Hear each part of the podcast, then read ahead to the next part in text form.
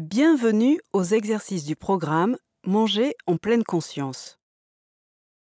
Les exercices qui suivent vont vous aider à explorer et à utiliser les pratiques essentielles de pleine conscience appliquées à l'alimentation.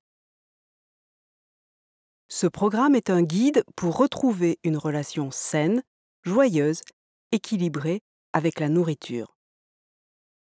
Pour moi, explorer comment notre corps, notre esprit, nos émotions fonctionnent, se connaître soi-même est le travail le plus intéressant et valorisant qu'un être humain peut faire dans sa vie.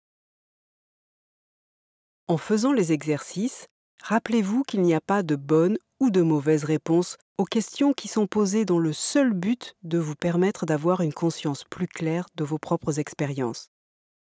Et dans le domaine de vos expériences, vous êtes bien sûr l'expert. Rappelez-vous la définition de la pleine conscience.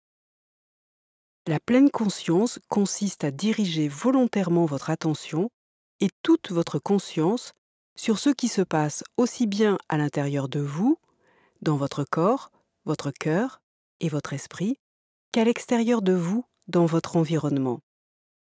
La pleine conscience, c'est l'attention sans jugement ni critique. L'alimentation en pleine conscience est une expérience qui sollicite toutes les parties de nous-mêmes, notre corps, notre cœur et notre esprit.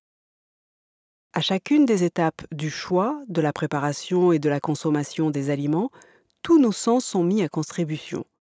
Couleurs, textures, parfums et même les sons qui accompagnent nos gestes de manger et de boire.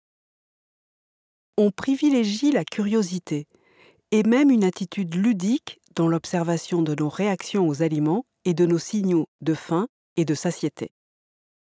L'alimentation en pleine conscience ne s'appuie pas sur des graphiques, des tableaux et des pyramides. Elle n'est pas dictée par un expert.